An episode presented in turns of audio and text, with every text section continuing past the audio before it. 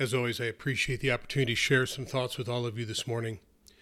I always consider these times with you a privilege, so thank you. There's an old Chinese proverb that states Be not afraid of growing slowly, be afraid only of standing still. I'm going to talk about grief and loss this morning. And if there's ever a time in our lives when we end up standing still, it's during times of grief and loss. And so, my intent this morning is to help us understand how grief and loss, even devastating grief and loss, rather than causing us to stand still, can actually facilitate great growth. I wrote a book a number of years ago entitled An Autumn's Journey Deep Growth in the Grief and Loss of Life's Seasons, and I'll be drawing from that book a bit this morning. I ended up writing this particular book for a number of reasons, and unfortunately, I don't have the time to go into those reasons this morning. Suffice it to say, I, have had my own grief and loss. And for 42 years, I've walked with thousands upon thousands of people through their grief and loss. And obviously, all of that created some motivation to write. In reality, however, the thing that really created the impetus for me to take on the task of writing a book about grief and loss was the unexpected death of my own mother on October 14th of 2007. And in those final hours of her life on her deathbed, I promised her that I would write. And I made that promise to her because for years she had encouraged me to write. And so the journey from her deathbed to her funeral to closing out her personal affairs and effects, to visiting her gravesite on a cold Christmas day some two years later. All of that is the journey that's outlined in this book. Now, time this morning only affords me the opportunity to really say a few very brief things of the many things that I would like to say to you on the subject of grief and loss. But the premise that undergirds everything that I'm going to say to you this morning is simply this there is great purpose in great pain. There is great purpose in great pain. So, in order to build a foundation to support this premise, I'm going to pull several different thoughts together. First, I want to talk about pain as tremendous opportunity. Then, I want to talk briefly about how and why we miss those opportunities.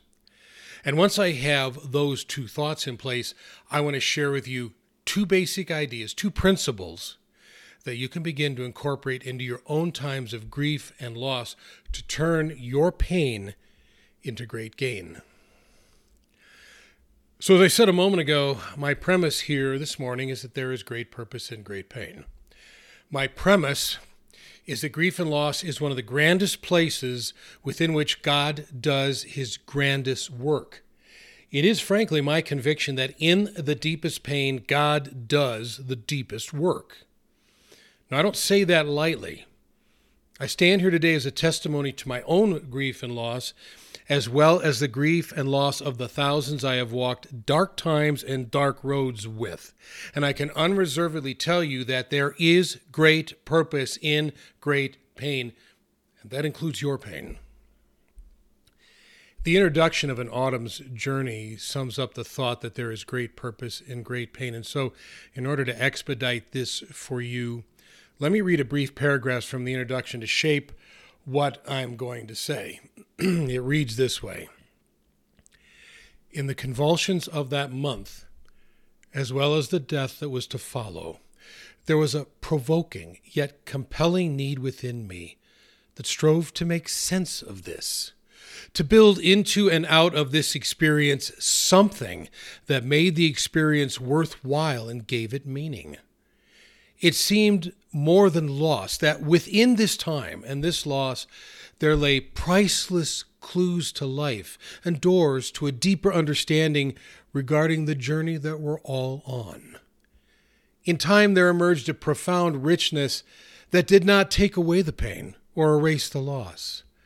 Rather, it provided something of inestimable value that seemed to be complete only if it were shared with others.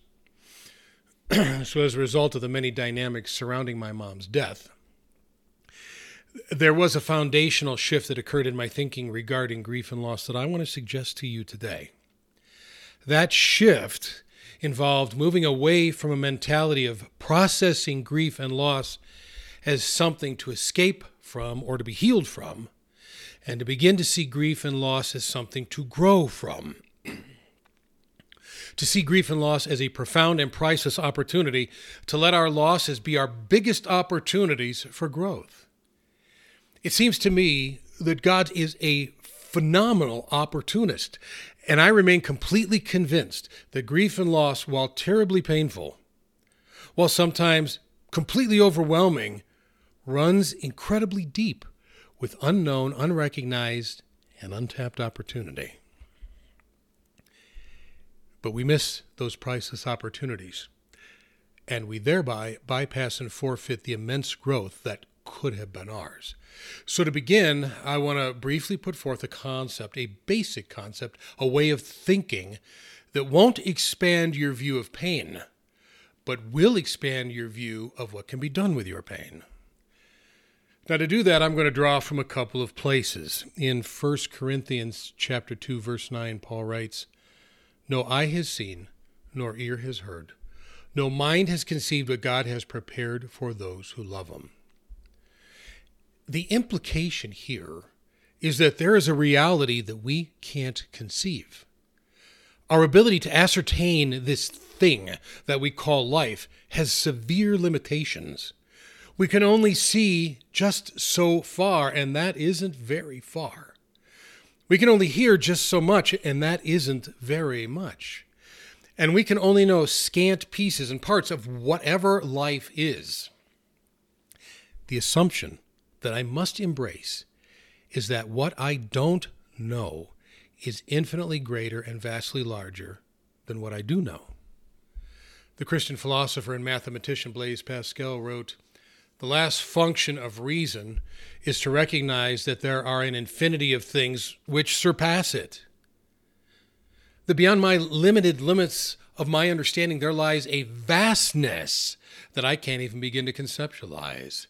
That even if I take the sum total of everything that I know and everything that I understand and everything that a lifetime of study and experience and observation and education would grant me, and if I gather all of that stuff together, that even then there is an infinite expanse of realities out there whose edges I can barely touch, if touch at all. In Isaiah chapter 55, verse 9, God articulates this dichotomy. He says, As the heavens are higher than the earth, so are my ways higher than your ways, and my thoughts than your thoughts. And so there are two extremely different sets of ways and two very different sets of thoughts ours and God's. One is confined, and the other is entirely undefined. And because I am the one that is confined, what I don't know will have a vastly greater bearing on my life than what I do know. That the resources that I possess are but a thin slice, a tiny fragment a very minute shard of what actually exists and what is actually available to me.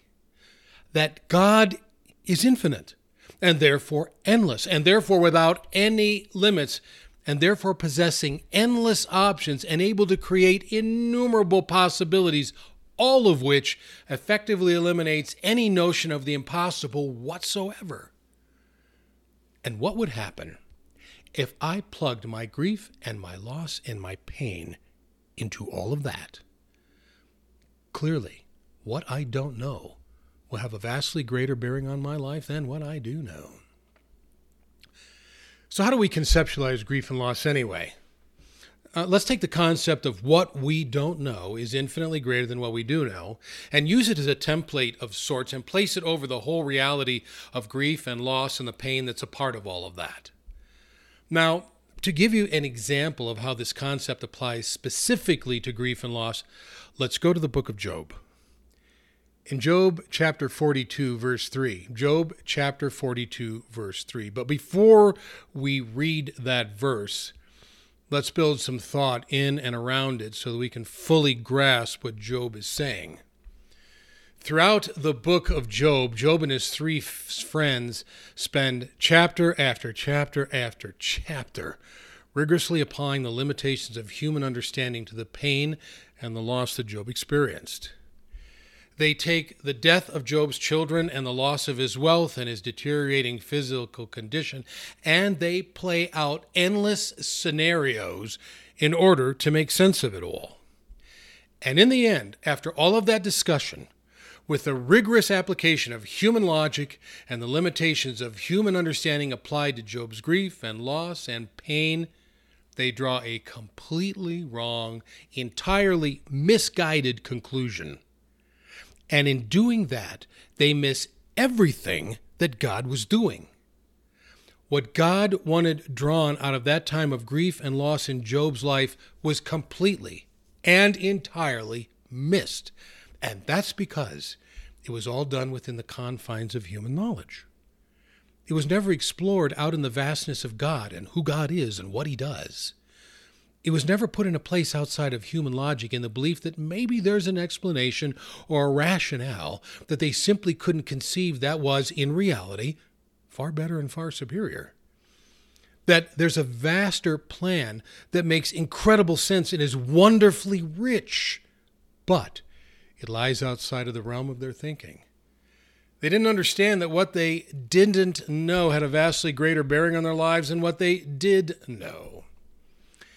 An unknown author wrote, A bend in the road is not the end of the road unless you fail to make the turn. Most of the time, we don't want to make the turn because in making the turn, we're headed off to some place we don't want to go. The road rolls off out of our line of sight and it isn't following the course that we demand it go. We like roads that are straight and smooth and humanly logical, and so we try to force them straight and smooth. And that is what Job and his friends did. They didn't understand that what they didn't know had a vastly greater bearing on their lives than what they did know. H. Jackson Brown Jr. wrote If you know someone who tries to drown their sorrows, you might tell them sorrows know how to swim. In other words, if you try to make the road what you want the road to be, it will never really be a road. And without a road, you'll be lost. We try to force things within the confines of what we know. So, at the end of this period of immense grief and pain and loss that Job went through, as he tried to make sense of the loss that seemed senseless, at the end of wrestling with all the savagery and unfairness and brutality of what he'd experienced, God showed up and put Job's situation outside of human logic and into the vastness of God and his plan. God showed Job a road he had resisted. God showed Job that what he didn't know was vastly greater and had a vastly greater bearing on his life than what he did know. And finally, standing in awe of what God was in reality doing in Job's grief and loss and the road he had completely missed, in Job chapter 42, verse 3, he says this Job says, Surely I spoke of things I did not understand, things too wonderful for me to know. And why did he say that? Because God stepped in and said, There are things that you don't see, that you don't understand that are beyond your line of sight and your road. And because they are, you forced your situation into your line of sight and a road that you could see down. You failed to recognize that what you don't know has a vastly greater bearing on your life than what you do know. And in doing that, you killed what I wanted to give you in this time of great grief and loss. And so, how many times have we forced the understanding or explanation of our situation into our terribly limited lines of sight and roads that don't bend? How many times have we failed to apply the reality that what we don't know has a vastly greater bearing on our lives and our pain than what we do know? How many times have we demanded an explanation for why things have gone the way that they have? And so we manage and manipulate and rationalize our pain, our grief, our loss, the unfairness of our situations, our deep sense of injustice, our unwillingness to move on without whatever it is that we've lost. And in doing so, we end up with some sort of twisted explanation that does nothing to help us grow, that probably actually diminishes us instead, and certainly does nothing to provide us any re- resolution and is nothing of what God wanted to do. We not only kill what God wanted to do in our lives, we miss that He wanted to do anything in the first place. And so we walk on as wounded people, questioning God, questioning life and questioning ourselves. And it all happens because we refuse to believe that something far greater exists that we simply can't see. In our grief and loss and pain, we fail to understand that what we don't know has a vastly greater bearing on our lives than what we do know. And because we refuse to embrace that reality, what God wanted to do is killed and all that's left of something that was so promising and filled with promise is now something toxic and limp and dead. Rossiter Worthington Raymond wrote Life is eternal, and love is immortal, and death is only a horizon, and a horizon is nothing save the limit of our sight. A horizon is nothing save the limit of our sight.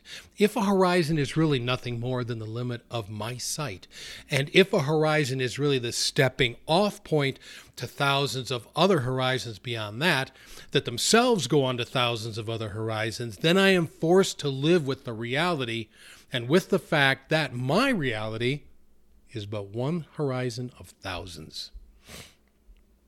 So then, where do I work out my grief and loss? Within the horizon I can see? If I do that, it likely won't end well. You see, God designed us to live a life of a thousand horizons.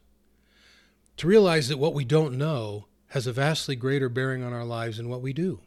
And at mom's death, that, that is where I found myself. And that is where God had ample space to use great pain for great growth. Now, to pull all those thoughts together, in chapter 12 of An Autumn's Journey, I wrote this. Sometimes we need to stand aside and make way for the miraculous. Sometimes we need to give life the audacious permission to live outside the suffocating restraints of our understanding. Sometimes we need to exercise faith enough to believe in what we can't see and to invest in the very things that defy our imaginations. Sometimes we need to let things come to a culmination that relinquishes a cherished past and sets us on a course to an unknown but completely charted future. Look, if we understand that what we don't know will have a vastly greater bearing on our lives than what we do know, God will do great things in and through whatever pain you're walking with or will ever walk with. So let's talk about God's plan for our pain. You know, if we're willing to work out our grief and loss outside of ourselves and give God space to do great things in our grief and loss, there's some old thoughts and beliefs that we need to adjust a bit. You know, I find that we tend to make God the ultimate feel good experience. We think that God is about rescue and protection because we feel that anything less would be cruel and hardly loving, or so we believe. Our prayer in times of grief and loss is too often that God would take it all away. And when He doesn't take it all away, we presume that He didn't hear us, or He's not invested in us, or maybe that He's not there. Frank Clark wrote If you can find a path with no obstacles, it probably doesn't lead anywhere. God is not interested in paths that go to nowhere and He doesn't want you walking them. We must step outside of ourselves and our limited lines of sight and our predictable roads and realize that God's intent for our lives and our pain is infinitely more powerful and more profound than simply protection from pain and the eradication of pain. Far more powerful and far more profound. Look, God is massive enough and intentional enough to live right in the middle of our pain and sees pain's attributes for phenomenal growth. So we must replace the notion that God is all about rescue with a far greater truth that He is much more about remarkable growth. In a terribly desperate but terribly profound moment, Jesus said, My prayer is not that you would take them out of the world as God's love was designed to be inserted into the world's pain to work pain against itself for our good. God's mission is not to take away your pain. His mission and his passion is to take everything that pain is and use it to bring unexpected and unimaginable growth to your life. James seized the idea in James chapter 1 verses 2 through 4 when he wrote, "Consider it pure joy, my brothers, whenever you face trials of many kinds, because you know that the testing of your faith develops perseverance. Perseverance must finish its work so that you may be mature and complete, not lacking anything.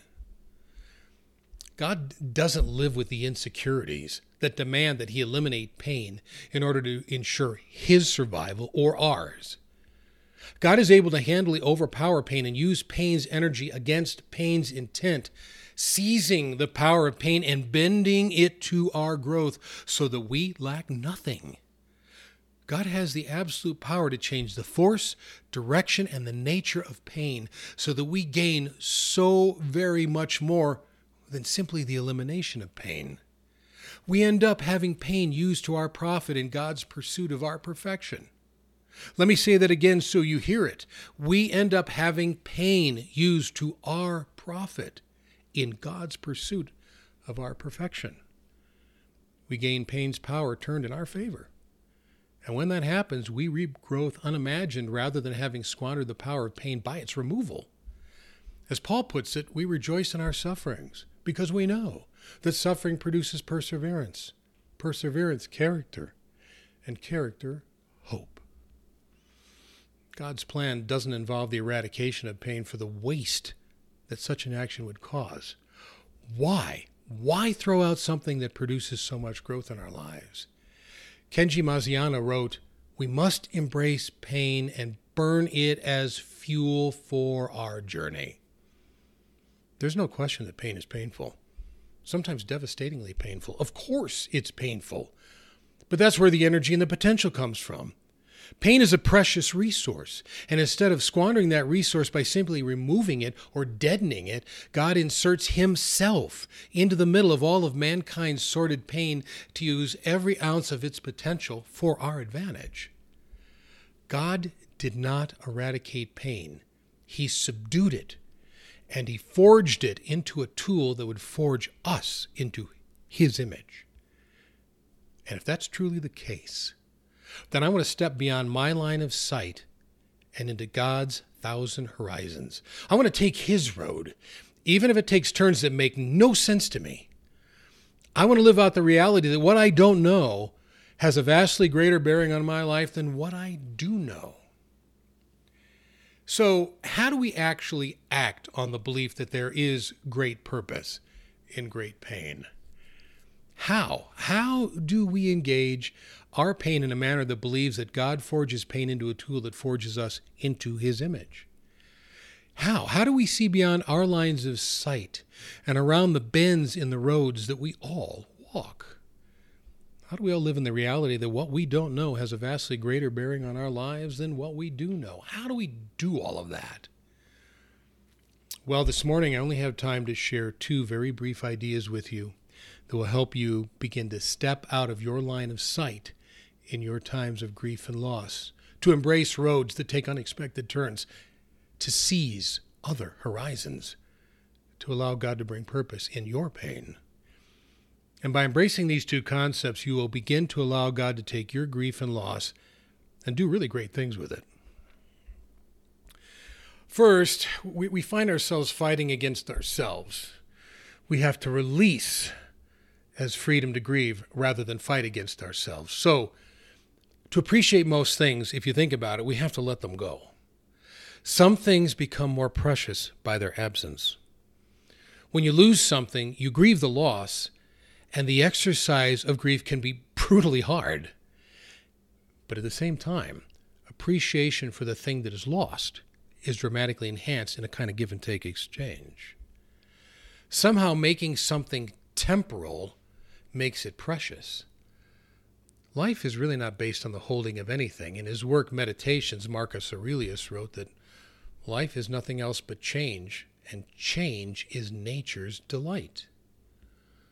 Holding on to something renders you captive to whatever that thing or that place or that time or that person is. Life that is held is life that is stagnant, and life that is stagnant is not life. Life rolls on because it must, because it was designed that way. It's ever fresh, always bringing the resources of the past into the present in order to enrich the future. It's a process that's always moving. And we must move with it, embracing both the things that exit our lives as well as those that enter our lives.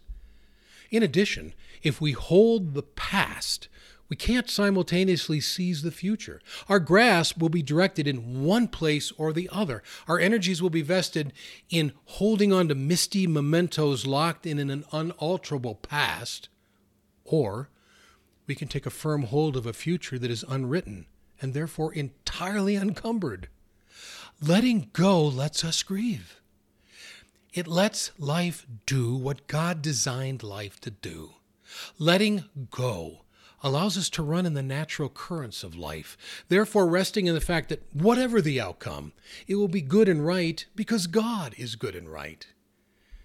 In Luke chapter 17, verse 33, Luke writes, If you grasp and cling to life on your terms, you'll lose it. But if you let that life go, you'll get life on God's terms. Releasing gives us freedom to grieve, and it gives God the freedom to work the pain in our lives for His purpose. Therefore, we must let go. Secondly, we need to process grief by escorting our losses to the next place. We not only need to let our losses go, we must also escort them to the next place that they're supposed to go. And that is a terribly painful step, but a terribly rich one. An unknown author wrote, Don't walk behind me. I may not lead. Don't walk in front of me. I may not follow. Just walk beside me and be my friend we not only let go of our loss, but we escort our losses to the next place. We take the terribly selfless stance of letting go and then moving the thing that we've let go of on to whatever place it's designed to go. To illustrate this point most effectively, I want to read a page out of an autumn's journey. I want to paint a picture for you so that you can fully grasp this ideal. It reads this way The call had come in the night. Mom was passing. They said that her heartbeat had softened and her breathing drifted ever shallower. The final goodbye was racing toward us, framed and counted not in days or even hours, but in mere minutes. Minutes remain the same length, whether they are held against the span of years or minutes themselves. Yet, when minutes are held against themselves, they seem so terribly brief. Minutes were all that was left. The assemblage of minutes would not be sufficient for us to arrive in time. She would pass minutes before we stepped in the door. However, Dad had spent the night, recognizing this to likely be the last of over fifty years of nights with his wife. His own humility would preclude his ever disclosing his actions during those final minutes as they slipped by, draped in sullen shadows, both in the room and in his heart. The picture of Mom passing was painted by a nurse who found something special in this moment. She had witnessed the passing of thousands, yet this turn of life unexpectedly pulled her heart tender and moved her to tears. In her own emotion, she drew us aside and etched with deep words those last moments, handing us in those few seconds a picture most remarkable. Peering into the room during those last minutes, she saw Dad's hand laid on Mom's chest, wanting desperately to feel the last few beats, hoping to carry away with him something of the last of her life to add to the bounty of what had been lived with her. There was a desperation born of a heartfelt passion to grab even the slightest final thread to add one more facet to the massive tapestry woven over their fifty years together. The nurse said that his eyes never left her, not for the briefest moment. He gently kissed her on the forehead over and over, loving her out of this life and into the next, sending with her the unmistakable message of his love and undying devotion. Trembling hands pressed upon hers, he loved her and prayed her into the kingdom. He did nothing out of greed or loss. There was no anger, no attention to the angst that ground his heart to a parched powder. Inside, he was dying right along with her, while being left alive in his own emotional death to face life without her. There was no focus on any of these things.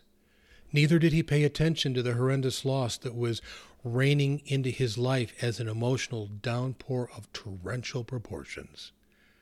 There was only the love of a simple man who escorted his wife into eternity in the finest, most unselfish manner that one can conceive, obediently handing her off to a God who is calling her home while temporarily leaving Dad here.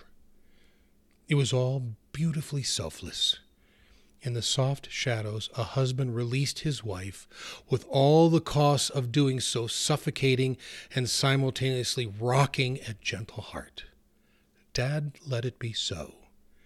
His total focus was on escorting a beloved wife to the edge of this life and allowing her to step over, leaving him on this side terribly alone.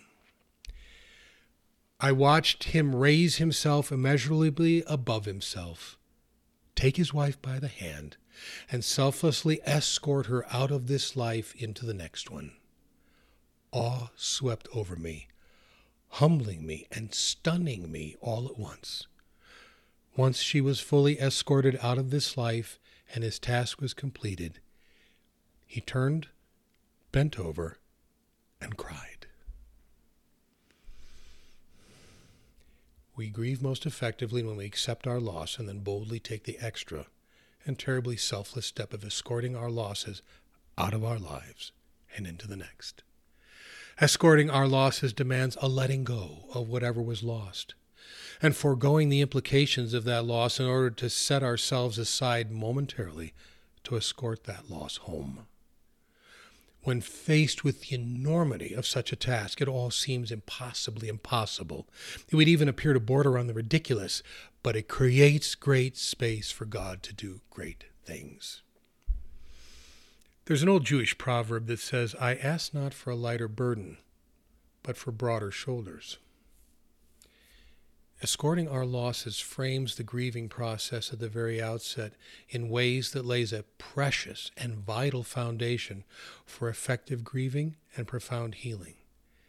It gives God space to do a great work in our lives by freeing us from that loss while allowing us the privilege of moving that loss forward. Now, I suggest a number of thoughts this morning. I want to take a moment and pull them all together in a manner that hopefully drives home what I'm saying. To do that, let me leave you with a thought and this story. Back in my days as a youth pastor, an extremely insecure 16 year old wandered into my youth group. She was one of those wounded souls, one of those desperately damaged people that you look at and wonder what, if any, hope exists for them. Over time, though, Wendy became something of a daughter. She never quite meshed with the rest of the kids in the youth group, but she gradually drifted toward me and eventually developed a deep connection that would, have impacted both of our lives. Over the four years that we had, she grew, she matured, she came to Christ. She blossomed. She became vigorous. She set out to minister to other kids. She did the very thing that is absolutely marvelous. She grew in ways that I could not have foreseen or even remotely imagined. Deep growth emerged from her own deep pain. She blew past her own line of sight and embraced a thousand horizons, and when the road turned out of sight, she ran down it anyway. This young girl was transformed, literally transformed in ways that made her story a truly miraculous one. And then Wendy was diagnosed with cancer.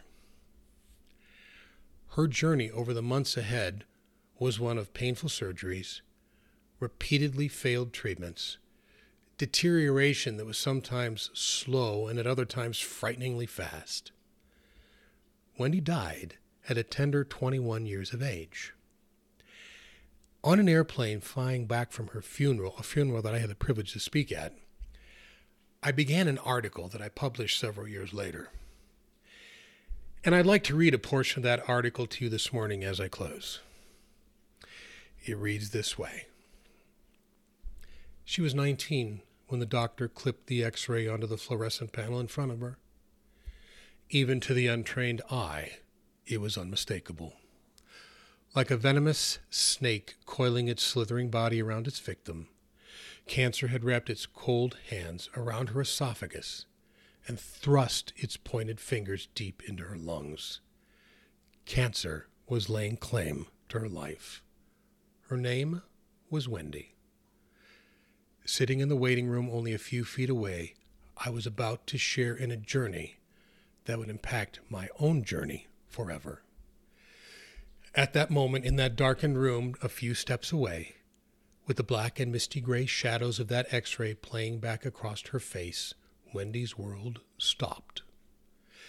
Staring into the shades of gray and black, her entire existence imploded, suddenly becoming the sum total of that one muddled gray x ray that silently screamed the awful reality. The doctor took down the x ray, held it for a moment, and walked away. Months of treatment passed, nights of wrenching pain when chemotherapy brought convulsions as it coursed through her body with its poison seeking out the cancer. Cold, hard tables upon which she laid as beams of invisible radiation were shot into her body, leaving her without hair and terribly emaciated from its cruel side effects. Tremors and vomiting, deep hopelessness, and disabling helplessness. The effort to save her became worse than the dying that she sought to avoid. Finally, the efforts of man played themselves out, placing her beyond the technology of men and at the mercy of cancer's cold hands and pointed fingers. However, God is splendidly unpredictable. In one remarkable moment, he used the ugliness of cancer to birth a vision in her life. In his loving and perfect wisdom, he laid his hand on her dying body, not to heal it, but to place a picture in her mind that would birth a far greater healing. It was not a beautiful picture at all, but for Wendy it was the perfect picture. It was the image of the x ray that had cast its gray shadows on her face and her life so many months earlier. Slowly, she began to see the world in that x ray. Not the cancer that it revealed so profoundly, but the color. Much like that x ray, she saw the world as filled with misty grays and blotches of black. The x ray had no depth, no vibrancy, no brilliant hues. She realized that a world without Christ was veiled with those very same colors. Her life was not something stolen by this disease. It was the disease that showed her how much sin had stolen from the world and how gray it had left it all. Wendy was an extremely gifted artist. She realized that this artistic gift had been given precisely for this moment. Weak and emaciated, she gathered her brushes, assembled her paints, and pulled her weakening body up to an easel With one arm rendered completely useless due to prolonged radiation treatments, she took her one good arm and put her brush to the canvas. Each painful stroke was filled with the compulsion to leave her world something of beauty, something that would lift out the brilliant colors that God had placed in her soul and splash them across the canvas for all to see. For those last two months, she painted prolifically. I often sat beside her as she created works of art that had a life to them that defied the death that was quickly overtaking her. She painted in a prolific mix of rich colors and beautiful tones. I sat and watched her pour into the, her paintings the very life force that she was losing. The last painting that she began was never finished. The artist was to succumb to the cold hands of cancer before the piece was completed. It was a serene sketch of two Canadian geese smoothly breaking the mirrored surface of a lake. It was a painting full of potential and rich with possibility. However, it will never be finished. The life of the artist from which it sprung was spent before it could be given over to the painting. Today, this painting sits in my office forever uncompleted, as it should be. It reminds me of the millions of lives around me that are gray, lifeless, and flat. Often the deathly gray appearance of many of the lives that I encounter in the world would lead me to believe that there is no hope for color. Yet, this unfinished repainting reminds me that each of those lives is full of potential and rich with possibility, just like that painting and the artist from whose soul it sprung. You see, pain is one of God's brushes. It's a way that He brings completion to our lives. It's a way that He brings color and depth and deep hues and brilliance and vibrancy if we let it. There is great purpose and great pain. My many journeys, Mom being one and Wendy being another, in a whole host of losses and pain, some horrendous and some less than horrendous, so many that I don't have the time to go into all of them, are all things that I would much prefer to do without. But they are all the things through which God has done his most remarkable work. There is great purpose and great pain. Indeed, there is remarkable purpose in your pain as well. May God bless you as you allow Him to take your pain and do absolutely phenomenal things in your life with that very pain.